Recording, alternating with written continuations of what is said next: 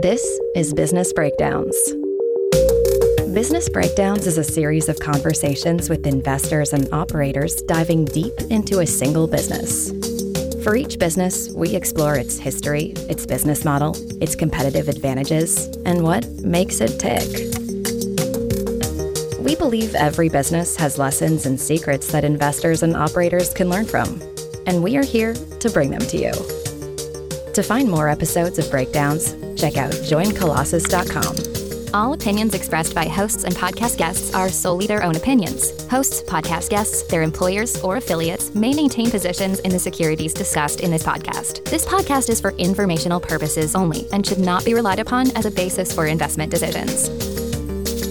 This is Zack Fuss, an investor at Irenic Capital, and today we're breaking down Roper Technologies.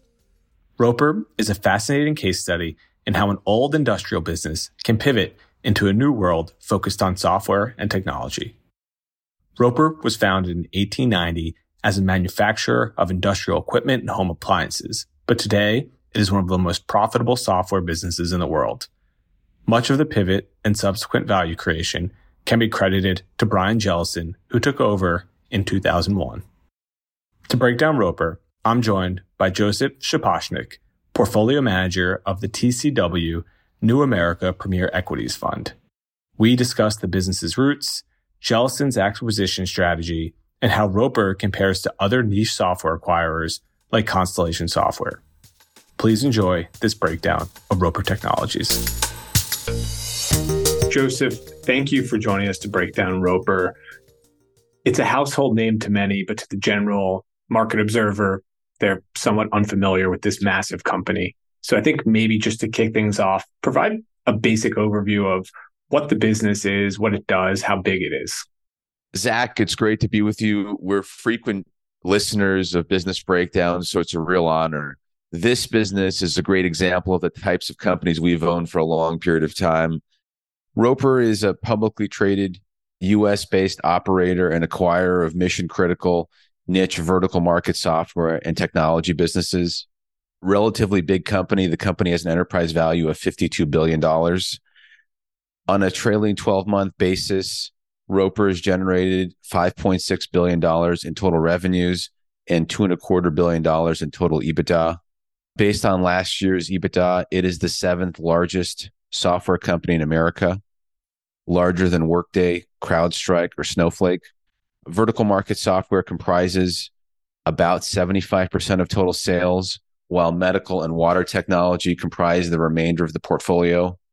About 80% of total sales are recurring, while the remainder are highly reoccurring and relatively acyclical. These businesses include the leading provider of ERP software for federal contractors, Deltek, and the leading provider of time and billing software for nearly all of the largest law firms in the country, Aderant. Roper utilizes a single measure to weigh all internal and external investments. They call it cash return on investment or CRI. I'm sure we'll dig into that in more detail shortly. Top management is focused on redeploying the company's free cash flow to the acquisition of mission critical, high margin, highly recurring revenue businesses that generate consistently high CRI, cash return on investment that is higher than the companies. I think it's also worth pointing out that these businesses typically grow at an organic growth rate of 5 to 10%. So not your typical high growth software businesses, more of the predictable, steady growth businesses that you might find in selected areas of software.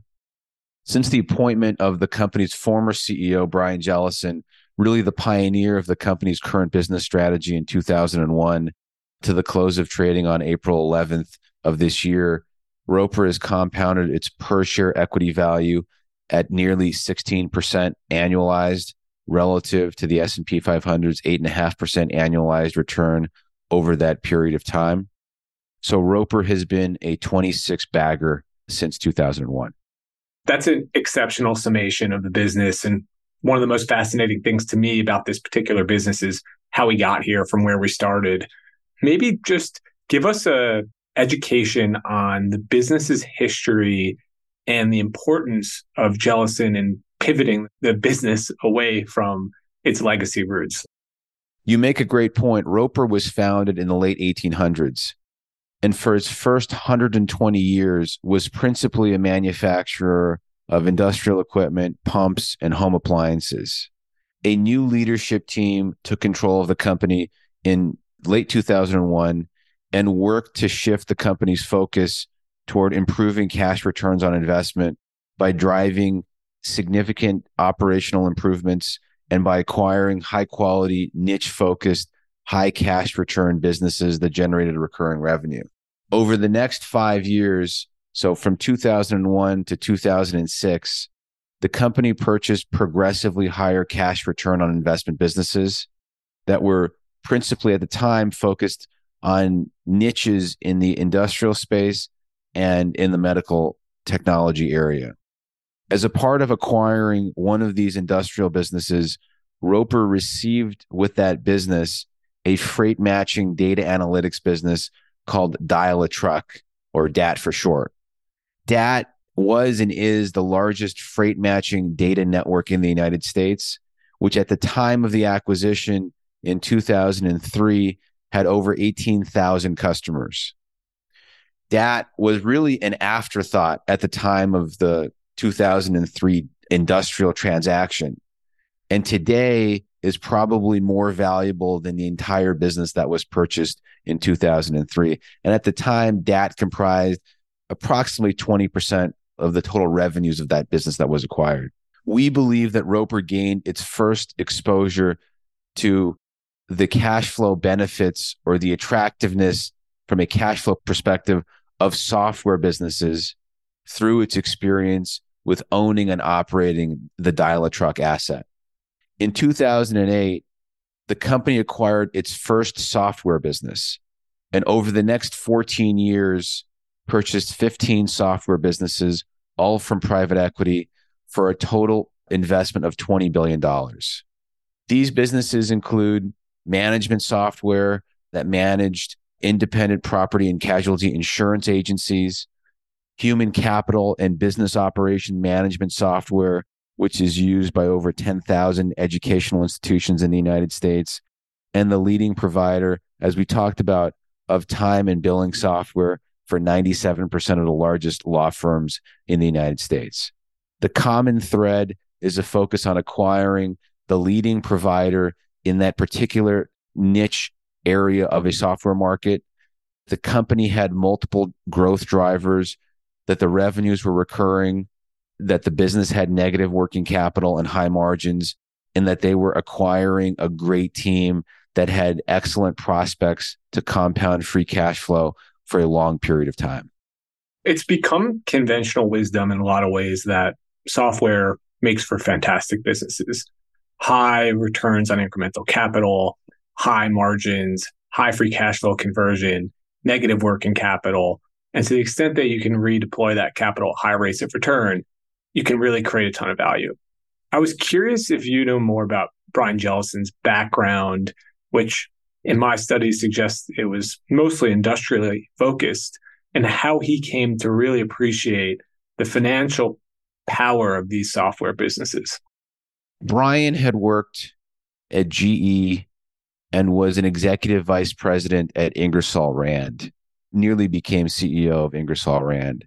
But over time, he really grew disillusioned with the bureaucracy, the constant meetings, the process reviews that were taking place at these big industrial companies.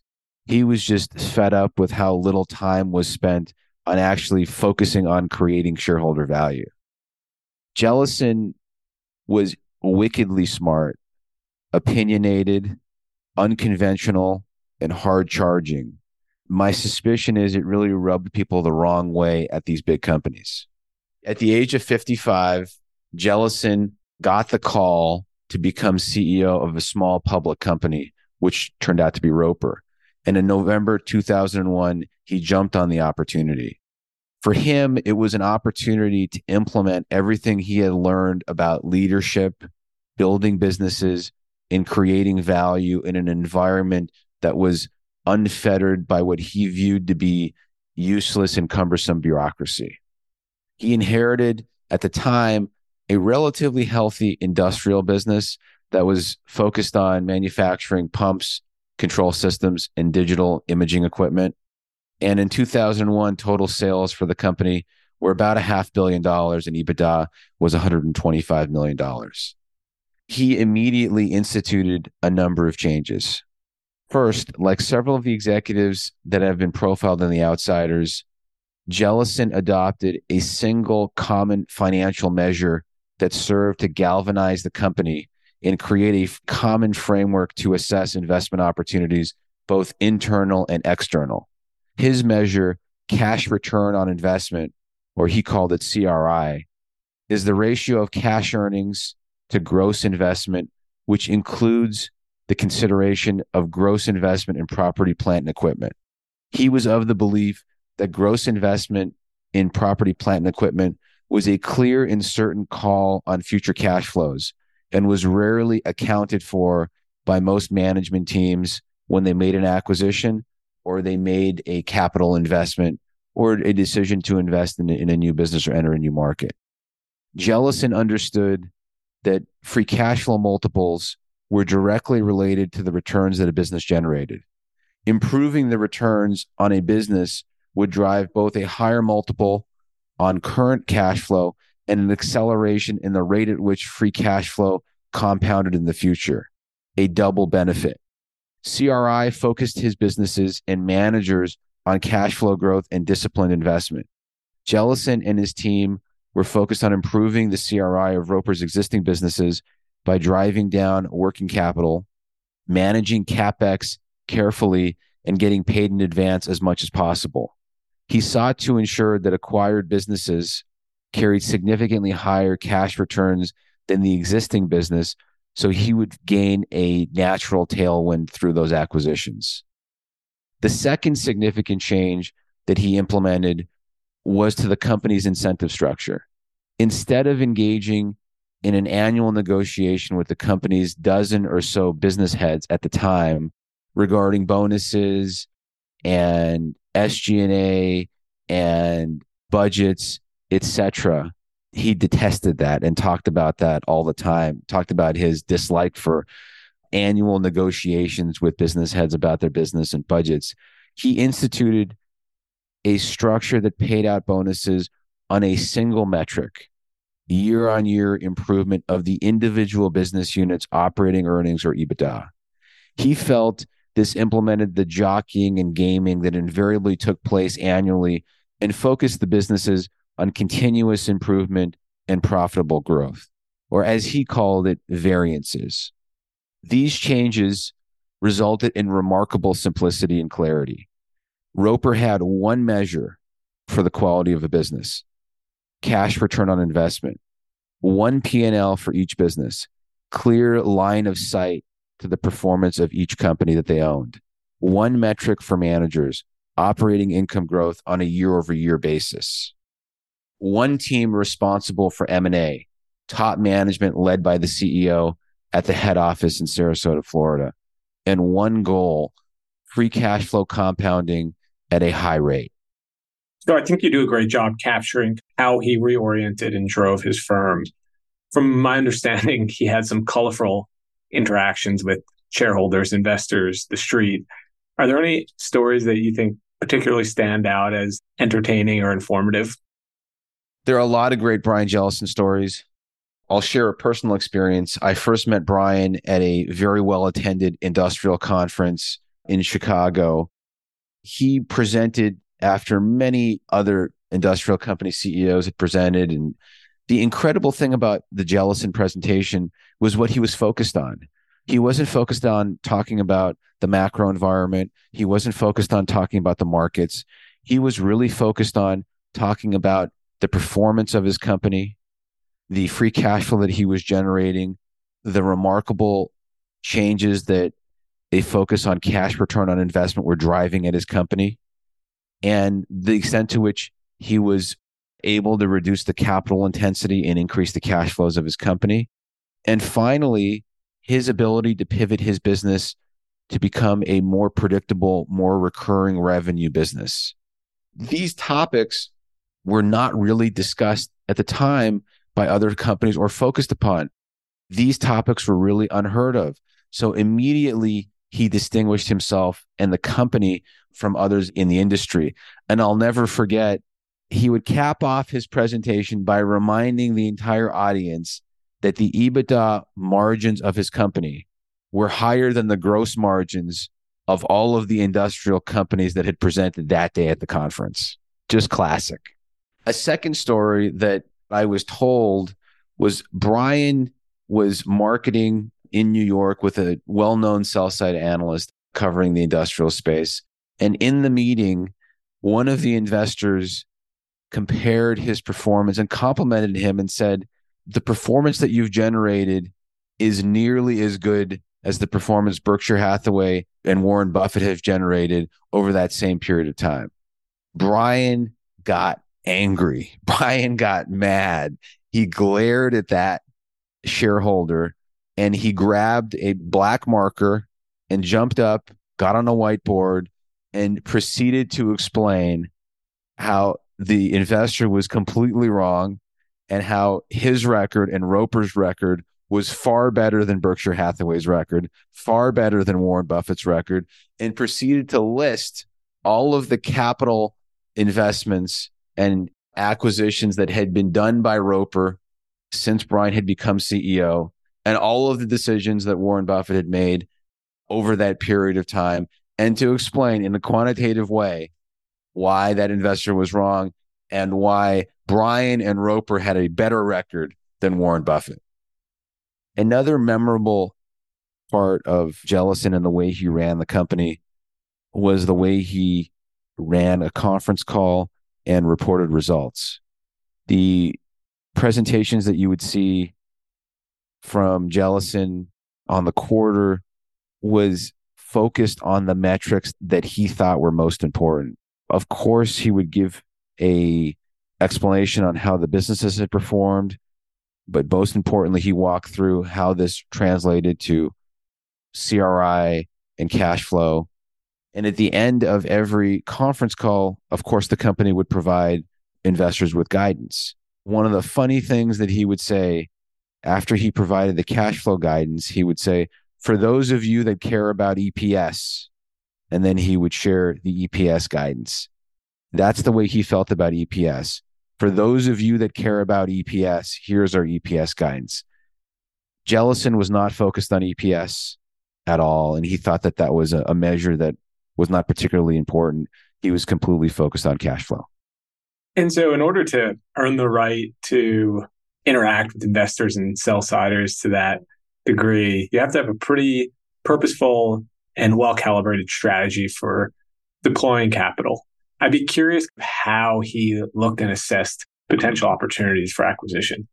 Jellison believed that there were three key dials, as he called them, that determine the productivity of a public company. The first dial is cash flow acceleration. Does the company accelerate the cash flow that it is generated by tapping into additional sources of capital and using those sources to accelerate the future cash flow of the company. The two sources of capital that he focused on were debt and equity. In the case of Roper, for every billion dollars of cash flow generated, the company invested a billion four in acquisitions or a 140% acceleration. The second dial that he focused on is what is a company doing with the cash that they've generated and accelerated? The company can invest for the future, pay dividends, repurchase shares, or make acquisitions. In the case of Roper, 90% of the cash flow that the company generated and accelerated was invested in acquiring new businesses. He felt acquiring new businesses built muscle. The third dial is the quality of the ideas that have been invested in. Are the acquired businesses superior to the existing enterprise as measured by cash return on investment? Is the existing enterprise's CRI improving because of these acquisitions? Roper improved its cash return on investment by over four times over a 10 year period by employing this specific process. What would be what you would consider a good example that exemplifies that strategy and process? In 2003, approximately two years after becoming CEO, Jellison acquired Neptune, a leading provider of water meters and meter reading technology to the US residential market for approximately $475 million. This represented about a third of the company's market cap and was a deal that Jellison had a very hard time getting past the company's board of directors. It was just so big and came just a couple of years after he became CEO. It was a really big bet. Neptune operated in a niche business, had a strong market position with about 35% of the US water meter market, and had 27 million installed units at the time. The business operated with substantial recurring revenue.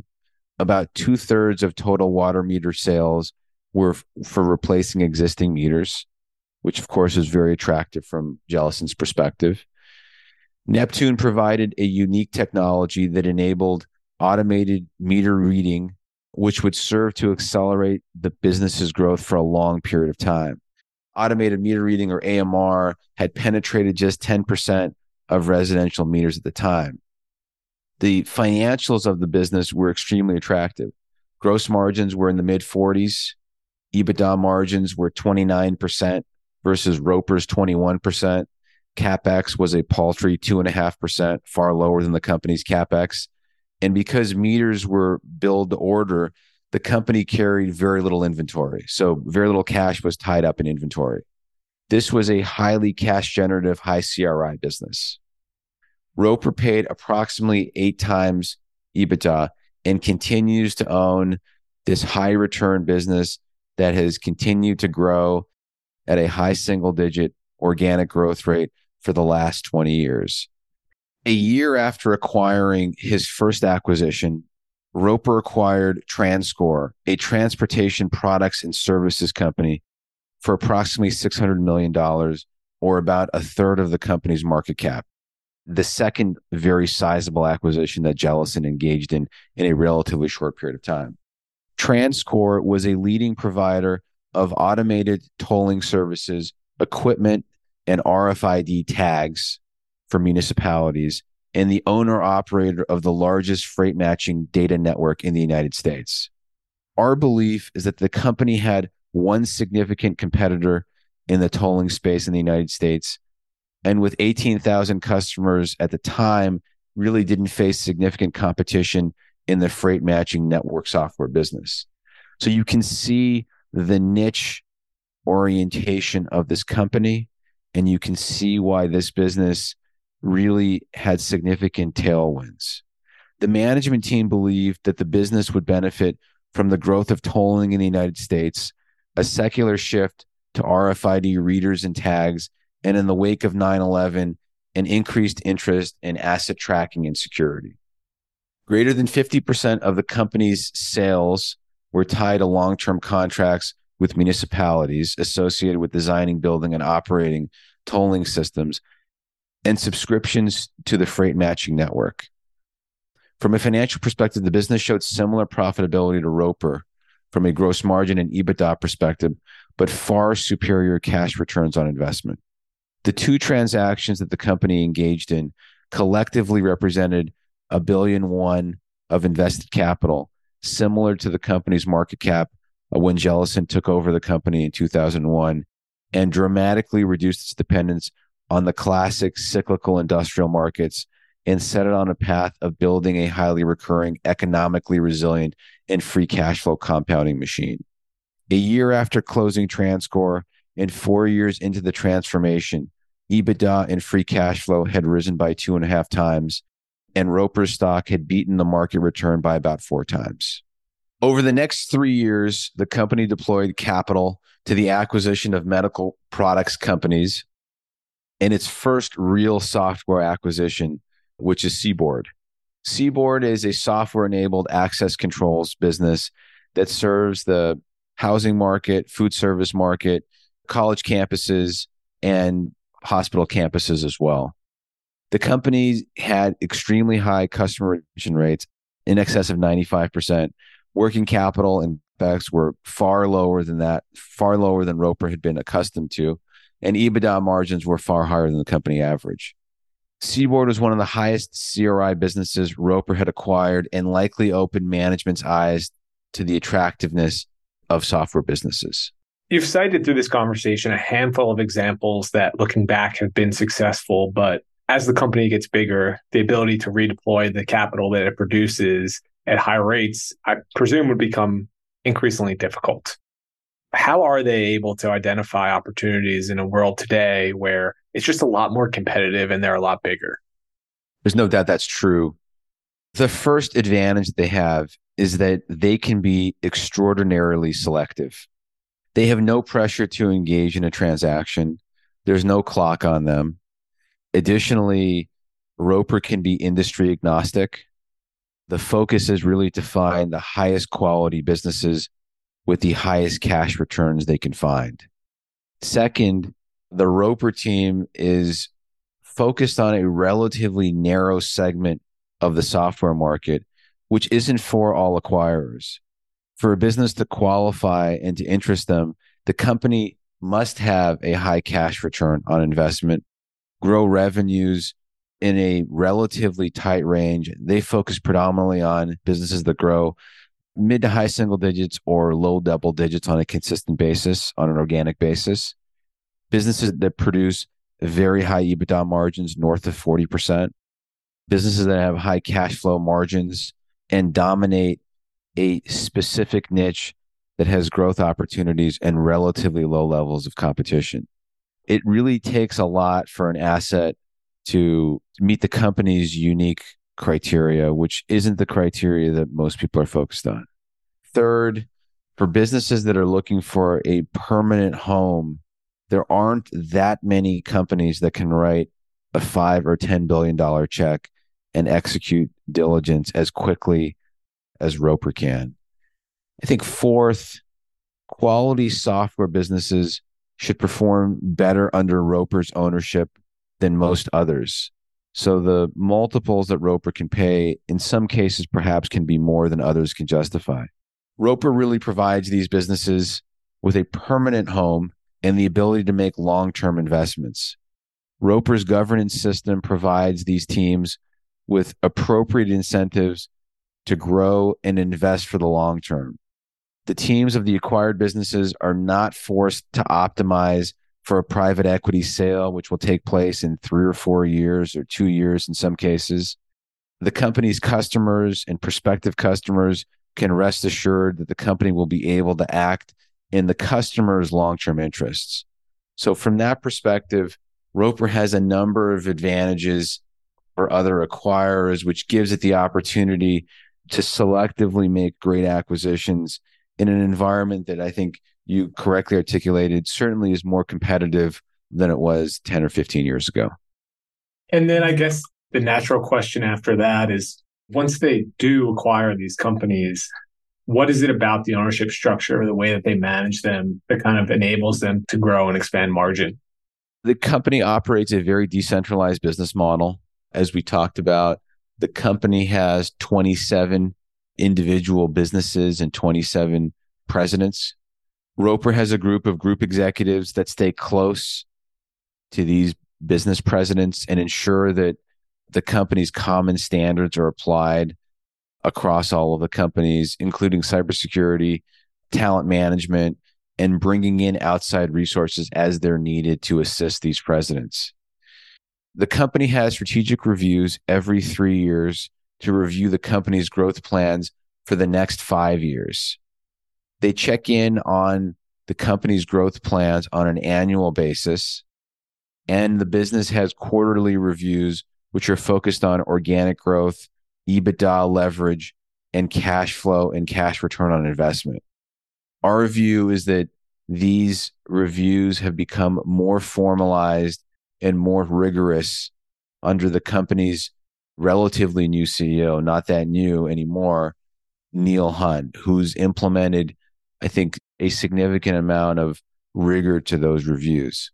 Business unit bonuses, as we've discussed, are tied to year on year growth of EBITDA. When the business you buy is capital light, you can focus that business on the growth of EBITDA because EBITDA turns out to be a relatively good proxy for cash. And so I guess what I'm really trying to get at here is vertical market software businesses and software conglomerates are becoming more commonplace. If I compare this business to something like Constellation software, which we've covered in past conversations, what are the key differences there? Constellation has been an unbelievable business run by an incredible management team and an incredible CEO. What a record. There are a lot of ways to get to heaven, and Roper certainly has a different approach relative to Constellation. I think the first key difference is that Roper is focused on larger scale M&A. So transactions in the $2 billion, $4 billion, $5 billion range is very much where they're focused. Constellation acquires many, many small companies and on occasion a large company. Constellation acquires businesses very frequently. Roper does it every year or so. So the frequency is different. The size of deal is different. The strategies are different for M&A. As you think about it, Constellation has decentralized M&A across the world. They have folks in Spain and Japan and Sao Paulo executing M&A transactions. Roper does all of the M&A out of the head office in Sarasota, Florida. M&A is run by Neil Hunn, the CEO of the company, and a relatively small team. So differences in the way deals are executed. Roper predominantly focuses on acquiring businesses from private equity. I don't know that the company has done a deal that has not been from private equity in the last several years. Constellation acquires deals from many, many different types of sellers, including public companies that are selling businesses. So the sourcing is different. Roper focuses on assets that are in the United States. Constellation is more global in its acquisition strategy. Roper is focused on only investing or, acquiring high quality businesses and willing to pay a fair price for those assets. Roper is very risk averse in terms of business risk. CSI is more willing to take on a business that isn't growing or perhaps is even producing negative growth if the company believes the returns justify taking that action and if they believe they can infuse it with best practices that can potentially improve the trajectory of those businesses. I think lastly, Roper is very focused on ensuring that the quality of the management team that comes with the business is top notch and can operate well in the company's business system. Constellation is probably a touch less focused on the team because it can infuse that new business with CSI talent if necessary. So many differences between the two approaches, but as we talked about, multiple ways to be successful, I think. I think that's a perfect segue for Brian Jellison came in and through his 20 year plus legacy, completely changed the business into what it is today.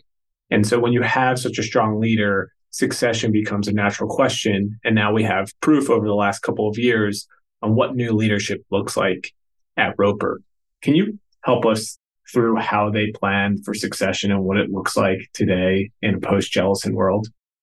Roper was lucky because it chose a CEO who was not just a visionary, a great investor and allocator of capital, and great manager of talent, but was also a remarkable teacher.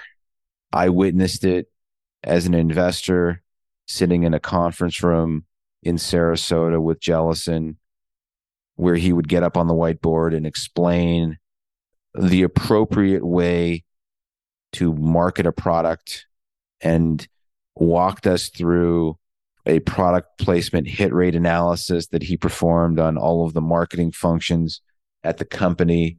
He could teach anybody to understand his business system and understand the Roper business system and his philosophy.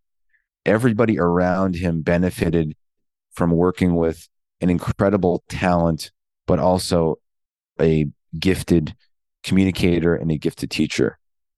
In 2011, my view is that he began to realize that he needed what he called business coaches or segment leaders who would help the presidents in their particular areas. So he brought in a seasoned executive who was focused on healthcare, a seasoned executive who was focused on software, and somebody who focused on the industrial businesses. That began in 2011. He hired Neil Hunn in 11 to be group vice president of the healthcare businesses. He promoted Neil to executive vice president in 2017. And he had really been preparing Neil, I believe, for quite a long period of time before he became CEO. So Jellison became ill in 2018. Neil Hunn became CEO of the company. Brian also focused on hiring young people and giving them very high levels of responsibility.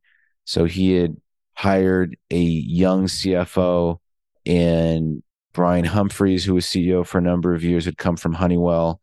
And then he hired Rob Crisci, who was in his low to mid 30s, and made him CFO and continued to infuse the top level of the company with younger talent that absorbed the Roper approach to management, investing, and leadership. And I think that the fact that the stock continued to perform well after he departed is one indicator that he and the board did a great job in selecting the next team led by Neil Hunn, the current CEO, in supporting Neil with a great team around him, which of course he's built over the last several years. You obviously have studied this company for a long time. They've executed phenomenally well. Kind of put the question to you as someone that's invested in the company. What are the risks to the story here? I mean, it's big, redeploying capital is a bit harder. The valuation is certainly not cheap by statistical standards. What keeps you up at night if you were to argue the other side of the thesis? What always keeps you up at night is number one, can the company retain the best of the best leaders to run the businesses that they own? I think that there are tremendous benefits to those leaders running businesses at Roper. We've talked about it the ability to think long term as opposed to think about and make decisions thinking about an exit that might take place in the next couple of years. Leadership is remarkably important. And I think the company has done a great job in retaining top talent for a long period of time. So if you look at the biggest deals that have been done in software, if you think about Deltek, if you think about Aderant, if you think about some of the other software businesses that have been acquired, CEOs have stayed for a long period of time.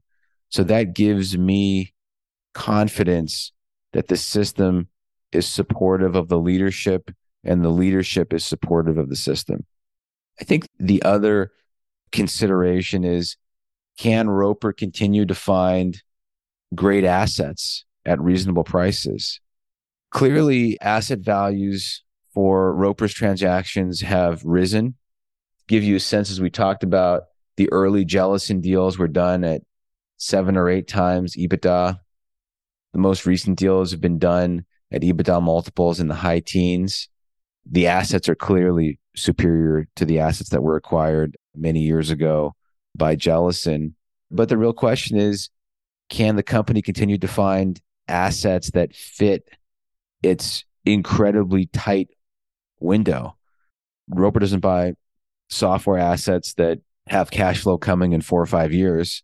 The company has to find a business that has relatively low levels of competition, is focused on a niche that's critical to the customer, has a really high EBITDA margins, very low capital intensity, and the ability to continue to grow. We think there are assets that continue to be out there for the company, but as time goes on, that becomes a little bit harder. On the other hand, our research indicates that Roper's reputation among the owners of assets has never been higher. So the highest quality owners of software assets view Roper as a preferred partner. And I think that gives us some level of peace of mind that we have an advantage with this business.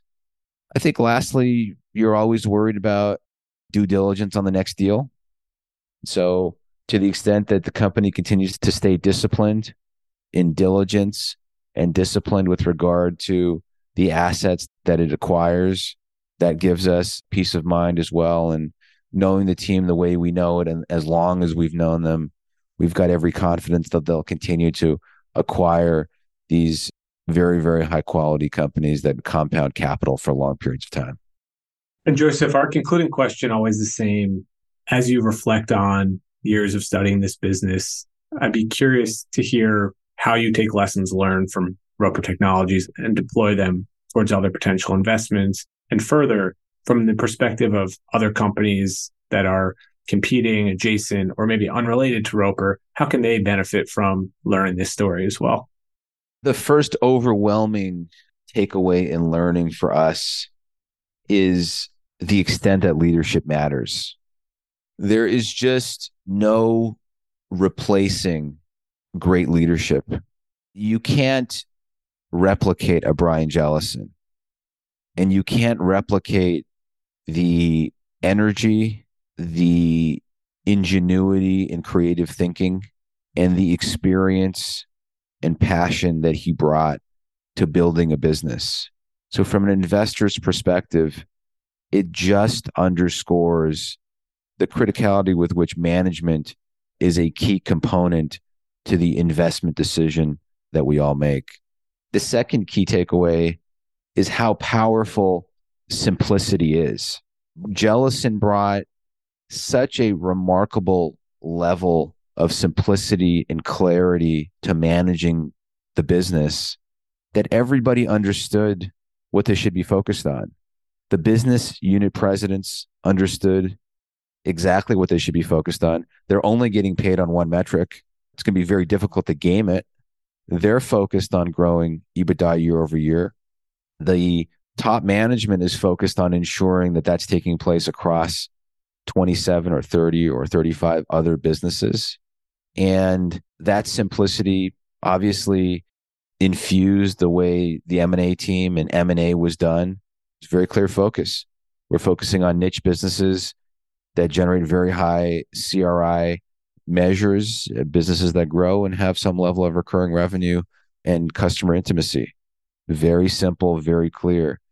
It allows for a business to accelerate its transformation, its innovation, its capital deployment in a way that could not be done in a traditional large company or with a small company that has a large company mindset. So I think that that simplicity was so powerful and is so powerful for all business leaders and for all investors. Third, related to simplicity is Jellison's North Star. Very clear what the North Star was. For him, it wasn't diluted EPS. He derisively called it DEPS, I think because he didn't really think it was important. His North Star was compounding cash flow at a high rate and building a very, very durable business. So, from an investor's perspective, focusing on a North Star, from a entrepreneur and leader's perspective, identifying that North Star and rallying the team around focusing on that North Star is very, very powerful. And I think that that's one of the reasons Roper has been successful. It's had a specific North Star which governs the way it thinks about businesses and manages those businesses as well. Another key takeaway is incentives matter. In the case of Roper, the focus was on compounding cash flow at a high rate. And because of that, the company incentivized its business units its management team to drive cash flow per share. We see in so many businesses where the North Star is unclear and the incentives are even less clear than the muddled North Star. In the case of Roper, what you have is, at least the way I see it, everybody rowing in the exact same direction, which produces very, very powerful results. Another key lesson is there's no substitute for having conviction in your ideas. In 2001, I can almost assure you that Jellison was one of few and perhaps the only CEO in an industrial business that was talking about cash return on investment. The only CEO or one of the few that was talking about recurring revenue. There was nobody that was going to talk Brian Jellison out of his convictions. We saw him roast people in conferences who disagreed or didn't have the data to support their opinions, but he had the conviction to follow through on what he believed, even if the conventional wisdom disagreed with him and maybe even shunned him a little bit in the beginning. But in the end, he turned out to be remarkably right and remarkably successful. Joseph, thank you for joining us. This is a business that would take an entire day to break down from a business by business perspective, but that's a fantastic summary and we thank you. My pleasure. To find more episodes of breakdowns ranging from Costco to Visa to Moderna, or to sign up for our weekly summary, check out joincolossus.com. That's J O I N C O L O S S U S.com.